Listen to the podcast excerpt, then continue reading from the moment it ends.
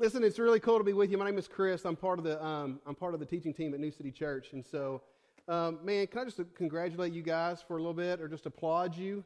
Um, I, I, have seen some of the numbers that you guys are kind of running, and and you're you're running over 10% of the population of Edgerton, right? And and yeah, it's pretty cool.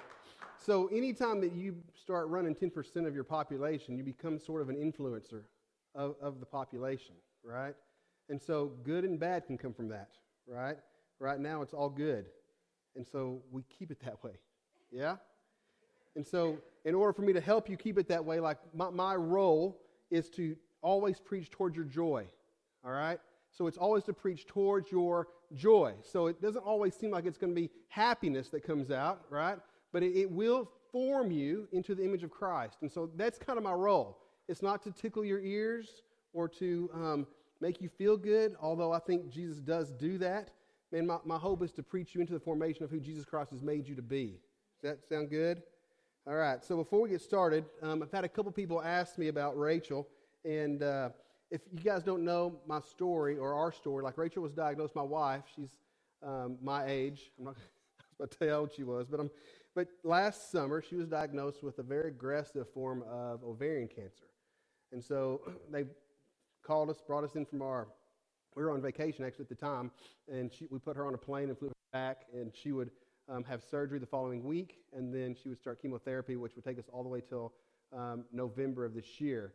And so we were hoping that that was going to be enough, and uh, but because of her cancer is a kind of an aggressive form, her surgeon wanted to open her back up in January to see if it was still in there, to see if it continued to grow despite giving chemotherapy. And much to our dismay, um, it had continued to move there. And so that was a pretty disheartening thing for us, as you can imagine, on January the 15th. That's when they came out and told us that. And so we started chemotherapy again, but a different form. And so um, on Thursdays, we go to chemotherapy from 9 in the morning until 3 in the afternoon. Um, we just started, and uh, we made one treatment before her blood counts dropped too low for her to go back for the second one.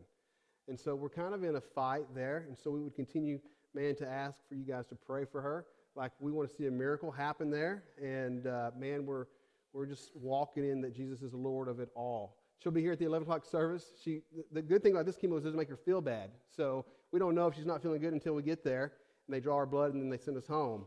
Um, but she feels good, like her energy's not low.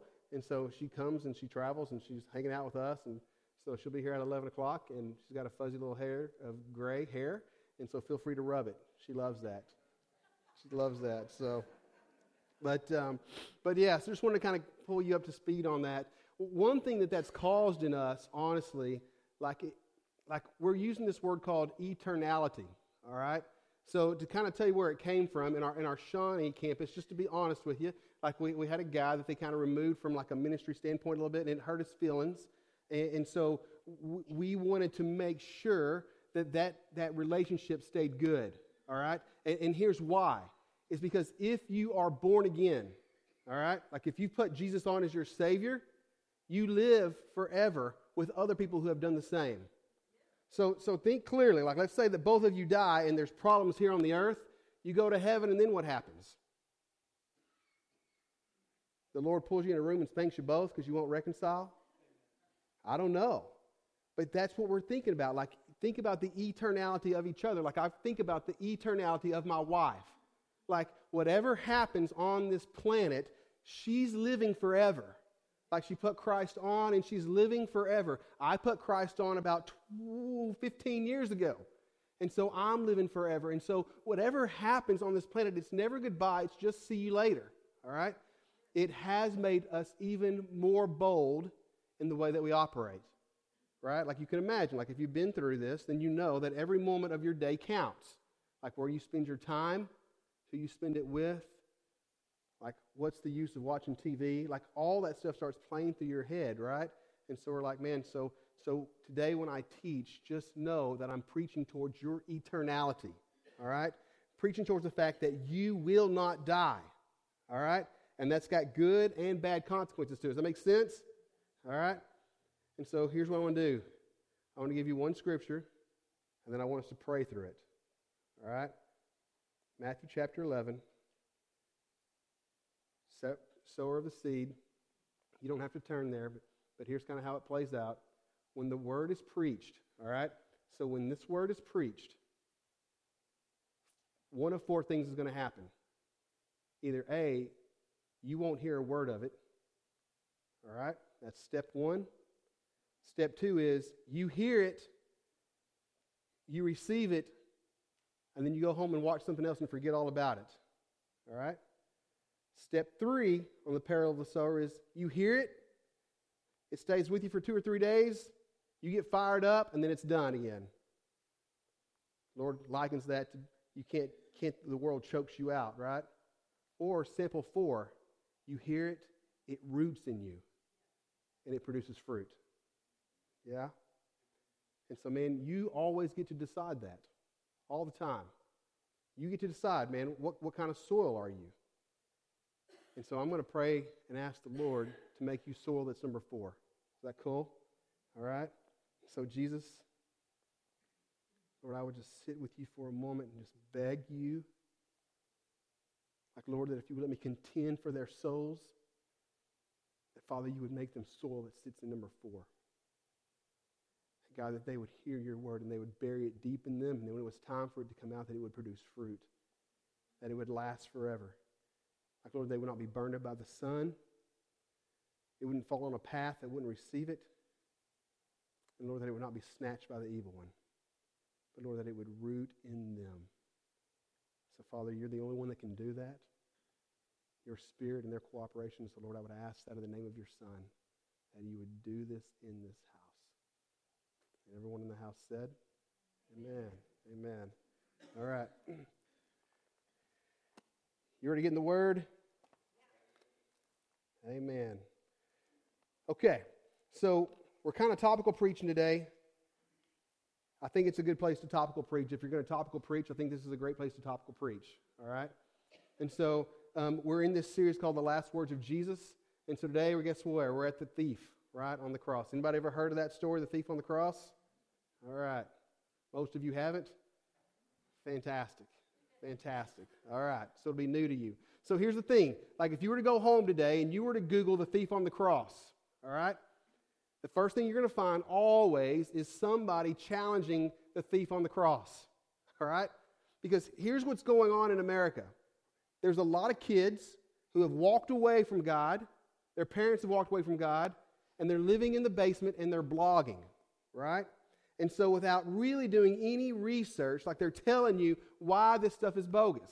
All right? So, for instance, on the thief on the cross, we find him in all four Gospels, right?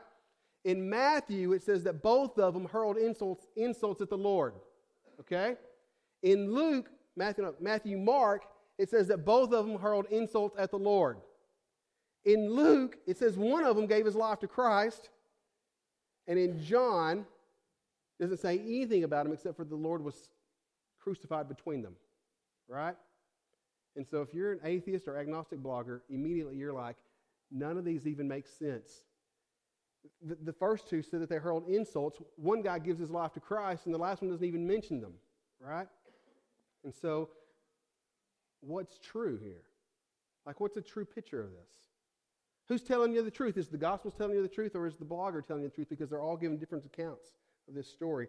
And I'm, I'm going to kind of walk with you today to show you that, yes, they are all true.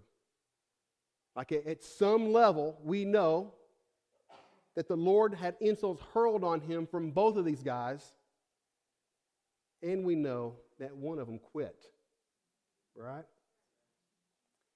Here's the other part they'll tell you a common thief, right? That's what they're called criminals, thieves on the cross.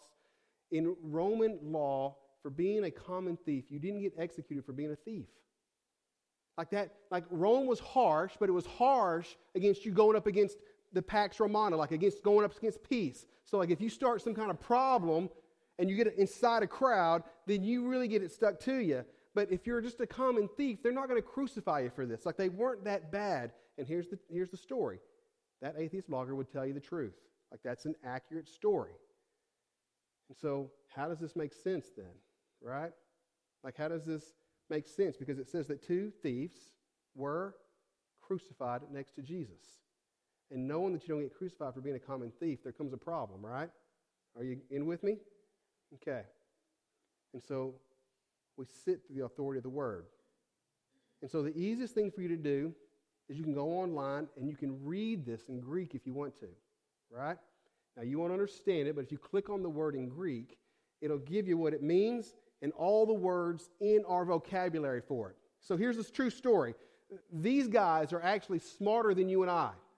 Like they've, they've got a better vocabulary than you and I do. And so when they have a word, we have a word cloud. All right? Does that make sense? And so, so when, when they give us a word, right? And for instance, the word they use in this one, let me see if I can pronounce it correctly. It's called karkoogas. So it's pronounced K A R K O O G A S. That's their word for criminal or thief. All right? But in their language, it meant doer of evil. All right? So it means doer of evil. And so when the translators are translating this, they're like, okay, so I'm going to put in the word criminal or thief when it doesn't really tell the full picture. All right? And so historically, these thieves both have names. All right? You can look them up. Historically, one's name is Gestas, G E S T A S. The other one's name is, um, let me see if I can find it again, Dismas, D I S M A S.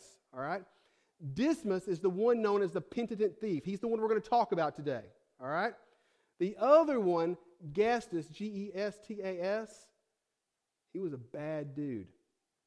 Not a lot of history on Dismas, but on Gestas, he did something so horrific that if there weren't kids in here, I would tell you, but I'm not going to.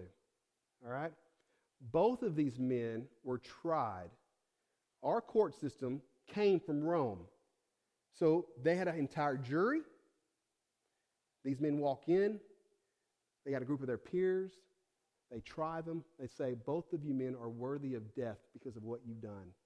And I'll tell you, if I tell you, if I was to tell you what they did, what Gestas did, you would say, put him in the electric chair tomorrow. It's horrific. This dude was they weren't common thieves. They were doers of evil who had committed murder, right? But in a most heinous way. Are, are you tracking with me? All right? And so my, my thing to you is this as we get into this story is, is like when your faith gets tested, the first thing people do is they usually go Google it. But be careful what you're Googling because a lot of it's just an atheist blog, right? Your best way to defend yourself against the word is to actually go into like BibleHub.org, look at it in its original translation, and say, how does this fit, right? You with me still? Okay, so we're going to get into this story now, all right?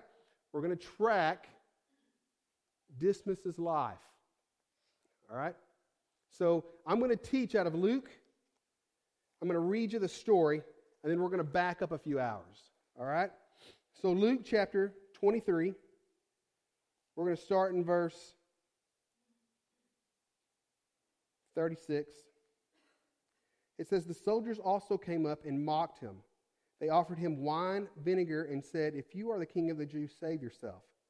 There was written notice above him which read, This is the king of the Jews. One of the criminals who hung there hurled insults at him. Aren't you the Messiah? Save yourself. But the other criminal rebuked him and said, Don't you fear God? Since you are under the same sentence, we are punished justly for what we are getting for our deeds. Deserve this but this man has done nothing wrong. Then he says to Jesus, Remember me when you come into your kingdom. All right? So let's just pause here. We're on the cross. Gestas on one side, Dismas on the other. Gestas starts hurling these insults. Dismas stops him and says, Hold up a minute, bro. Like, don't you see there's something different about him? Like, I'm not going to let you keep yelling at him. Don't you see something's different about him? Now, what happened? Because we know that at some level, Dismas was hurling insults at him to begin with. All right? So let's walk in this. I'm going to back you up. We think the Lord was crucified around 9 a.m. We think he died around 3 p.m., I mean, meaning he hung on the cross for six hours. Historically, they broke the legs of these other two guys about two hours later when the, when the um, earthquake came. All right? Prior to Christ going to the cross. All right? Let's start there. The night before, let's peg it at 9 o'clock. Jesus is in the garden praying. He's under intense anguish, right? You would be too if you knew it was coming for you, all right? Like if you knew your back was not going to have any skin on it when they were done with you, if you knew they were going to beat you so badly that they wouldn't be able to recognize you, if, if you knew that thorns were going to be pushed that they actually went into your scalp, and if you knew that you're going to have nails stuck in your hands, like you would be praying in anguish too, right? Anybody not do that? I think we would all do that, correct? And so here's the story. So they come, they arrest him from there. They take him to the high priest and the high priest's son in law, Annas and Caiaphas. It tells us through the text that when he answers certain ways, they punch him in the face. All right? Now, this is all going to be done from 9 p.m. to 9 a.m. Okay, we're talking 12 hours. So every time that he answers the wrong way, they punch him in the face and they decide what? We're going to kill him. And so they track him through the middle of the night where? to the governor's house. And they get Pilate up out of bed. And they're like, We want this man condemned to death. And Pilate's like, For what? Like, for what? And so, because Pilate can't find anything wrong with him, he's like, I'm going to send you over to Herod's house. So they send Jesus over to Herod. Still, we're in the middle of the night here. So now they go to Herod's house, right? Just a different form of a governor there. And Herod says through the text that he's excited to see Jesus because he wants to see some miracles done. Now, think clearly through this. Herod had just beheaded John the Baptist a few months earlier. John the Baptist and Jesus were what? First cousins? And so now you're Jesus and you're standing right in front of Herod, and Herod's wanting you to do all these tricks for you. And you're knowing you're standing in the front of the guy who just murdered your cousin because a stripper asked him to. Jesus doesn't respond. Through the text, what's it say? It says that Herod had his men of war beat Jesus. All right? So now Jesus gets beat up again. However long they spend beating him up, probably doesn't take long when you have men of war, right? So now Herod sends him back to Pilate, all through the middle of the night again, and Pilate's there. And he's like, dude, there's still, what do you want me to do with this guy? Now let's think clearly here. Tomorrow morning, they're going to execute two, three people already Gestas, Dismas, and Barabbas. They're already ready to go. So if you're fixing to be executed the next day, what are you doing? You think you're sleeping much? You're up all night long. And so when the whole Sanhedrin walks through and they start yelling at Pilate to crucify this guy, who do you think's listening? Barabbas? Dismas? Anybody who's on death row, right? And so Pilate's like, listen, there's nothing wrong with this guy. Like, I, I'm not going to kill him for you. And they're like, if you don't kill him, you're no friend of Caesar. And so Pilate comes up with this great idea. He says, you know what? I'll flog the fire out of him. And when I'm done with him, I'll show him to them. And then they'll relent, right? So they lead Jesus away right by the prison. They chain him up and they start flogging him. Jesus is yelling. Who's listening? Barabbas, Dismas, Gestas, Along with all the Sanhedrin and along with the weeping women, like they're watching and listening to Jesus scream out. So who knows how long this goes on, but we're still in this 12 hour period. So that they finish with Jesus. He's not dead. They bring him back up to Pilate. Pilate's like, surely they're not going to want him to be crucified after this. And what does the Sanhedrin say? It says they incite the crowd. And everybody starts yelling, Crucify him, crucify him, crucify him. That's the story. Who's listening to this? Everybody going to be crucified the next day on death row. So Pilate has this great idea. He's like, man, because I got these three guys on death row, I'm going to pull the worst one out. I'm going to pull the worst one of these three out. And so I'm going to bring Barabbas out. And I'm going to show them that I'm not going to crucify this guy. Because surely they're not going to pick Barabbas, right? So think on this. They're all on death row. The prisoner guards come in. Decimus, Gestas is both there. They unchain Barabbas and they bring him out. And probably in their head, what they're thinking is they're thinking, man, they're probably going to go ahead and take this dude first because he's the worst of all of us here. Like we've all done some pretty heinous things, but they're probably taking him out because he's the worst of all of us. And so they, they listen in for what's going on. And Pilate comes up and he says, Jesus, will you not speak? He's like, I'm not going to speak. And he says, Don't you know that I have the power to kill you or to set you free? And Jesus responds to him and he says, Listen, you got no power over me. Unless we gave it to you from heaven, you don't have anything over us. And so they bring Barabbas out. Pilate sits in the judgment chair. They rip Jesus' clothes off. They bring Barabbas right beside. You know a funny twist to this? Barabbas' name is translated Son of Man, lowercase. And Pilate's like, surely they will pick the right one. And here's the deal we said, us in this room, give us the wrong one. When the Jews crowd out, let his blood be on us and our children, they're talking about everyone in this room. Decimus is listening to all of this. He's like, what the heck? And so they free Barabbas. Well, guess where Jesus has to go while they get his cross ready? Death row.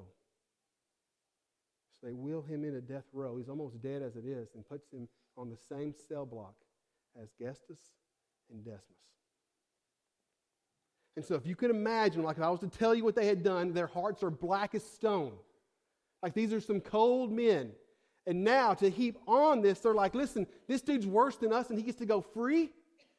Like, how does this work in a free world? How does this work in a fair world? Like Barabbas is free, you bring back in this joker who won't even talk, and I guarantee you at some level, this is probably where they hurled the insults. And they're like, You were a fool not to speak. He goes, Look at your silly self now, Jesus.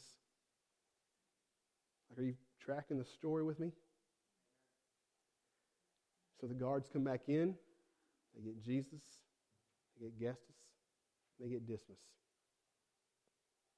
And they're walking down because they got to get them out of town. Nobody gets crucified in town. Everybody gets crucified outside of town.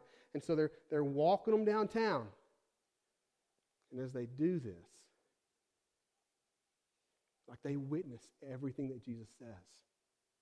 They have to. They're right there. So every time that they hit him, every time that he talks to the women, like every word that he says, they watch and they think he's a fool for it. Until I think something changes here. They're all thrown down. Now, the two guys on the left didn't get nailed to the cross because they wanted them to suffocate. They wanted crucifixion to last as long as possible. But because Jesus was near death anyway, they just nailed him to it. So, Gestas is on one side, strung to the cross, Decimus on the other, and as they're putting the nails in Jesus' hands, what does he say? He says, Father, forgive them, for they don't even know what they're doing. Who hears that? It says the crowd hears it, including Decimus. And so they string them up.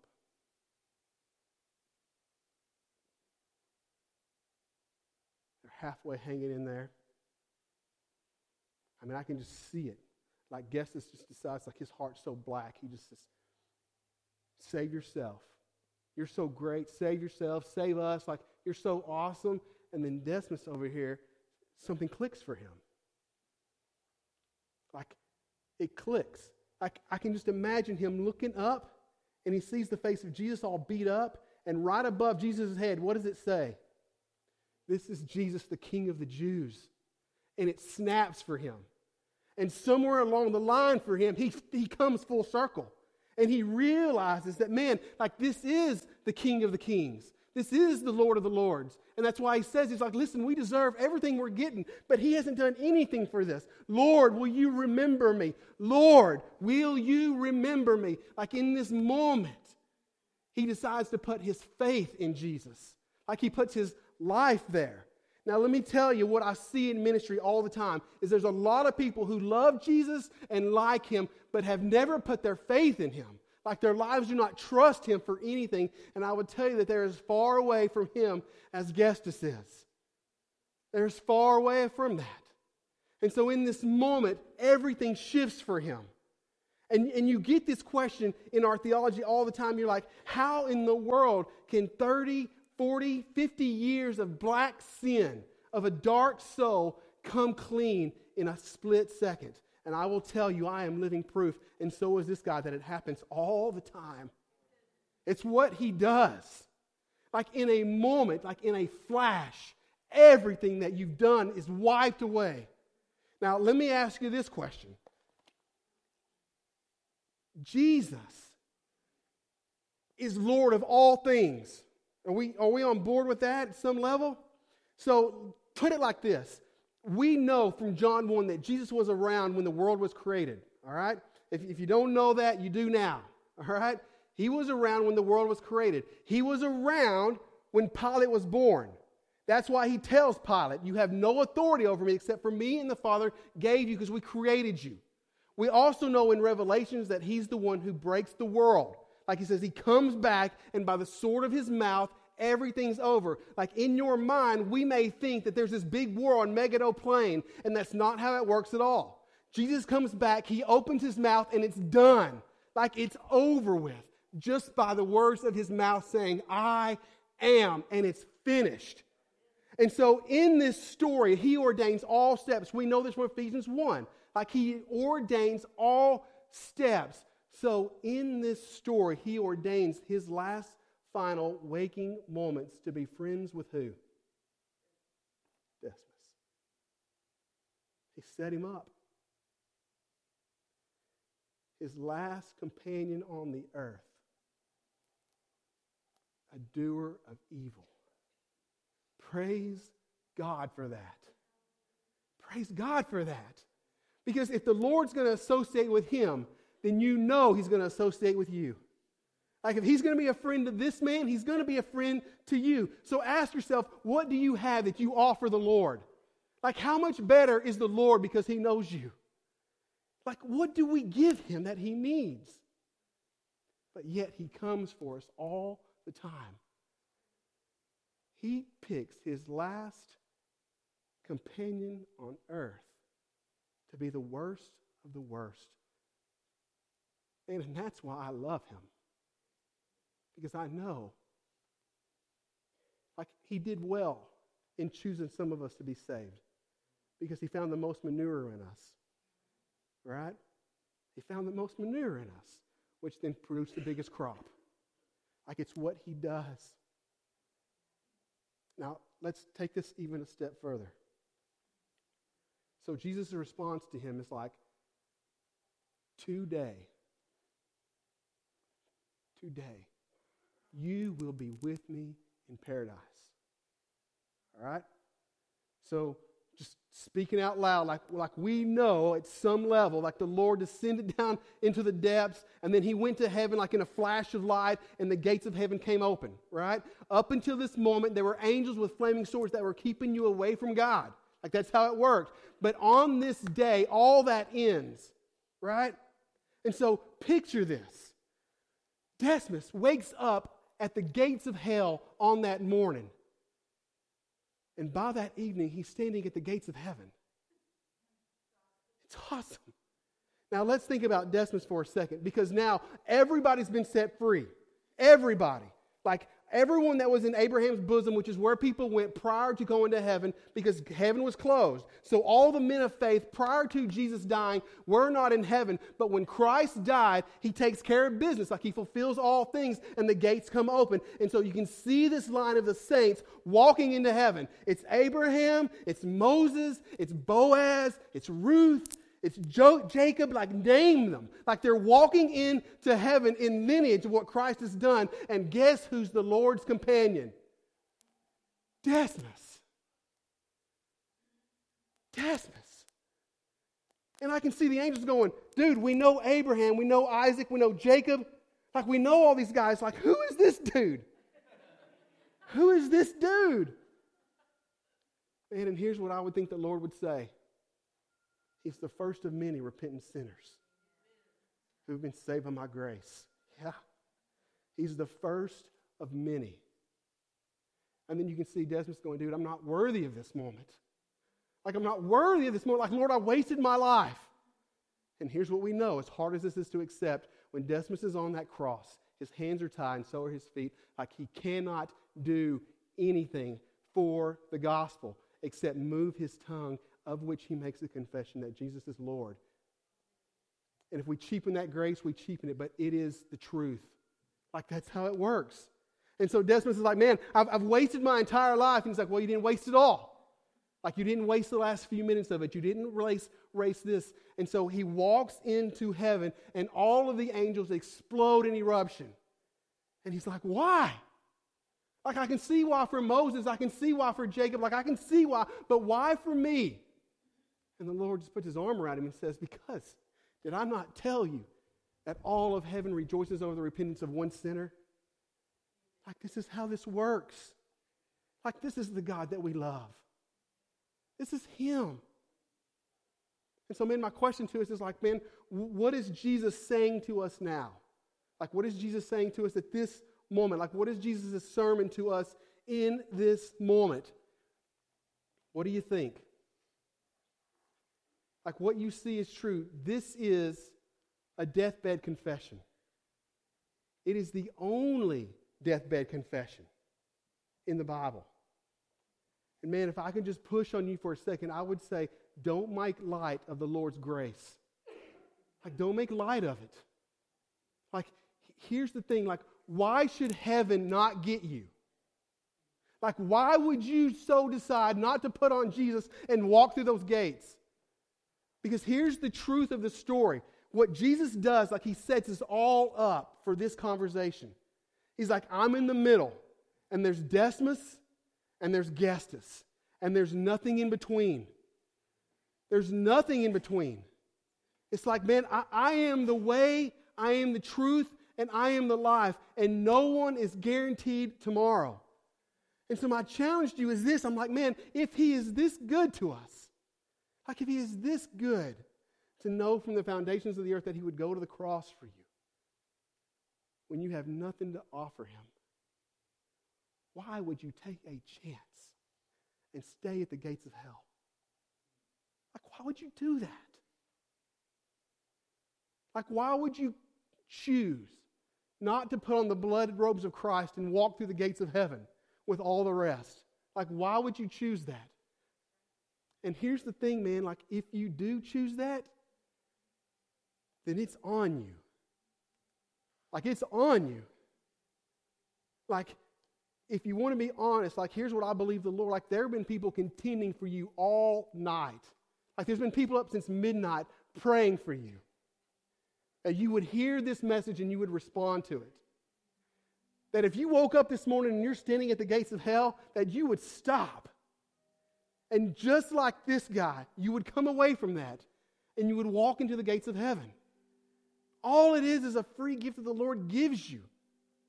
But man, to decide nothing is to decide that I am deserving of all that. I'm deserving of all the punishment. Like I'm deserving of it. Like when you stand before the Lord, you'll say, man, like, like there was this guy who showed up at this church that I just so happened to go to on, on February the whatever, man, and he told me, like he told me how good you were. Like he told me what a great friend of sinners you are. Like he told me, like how far you're willing to go for me. Because here's the deal the cross, you are the reason for the cross. I am too. But the cross is also a picture of how far he comes to get us. And that's the beauty of it. And so we look at it and say, yeah, that's mine. I own it. But then you look at it the other way and go, but that's how far my God chases me. Like that's how far he chases me. And so when you stand in the throne room one day, you'll be like, man, like he told me. and I chose nothing. Like I chose to get in my car and leave, like I chose nothing. And now the eternality of my soul matters. Like it matters. Or you take the other approach and you say, you know what? Yeah, this guy came to New City and I just so happened to be there that morning. And I got tired of riding the fence. Here's what I know about riding the fence, man. Like your soul never rests. Like it never rests.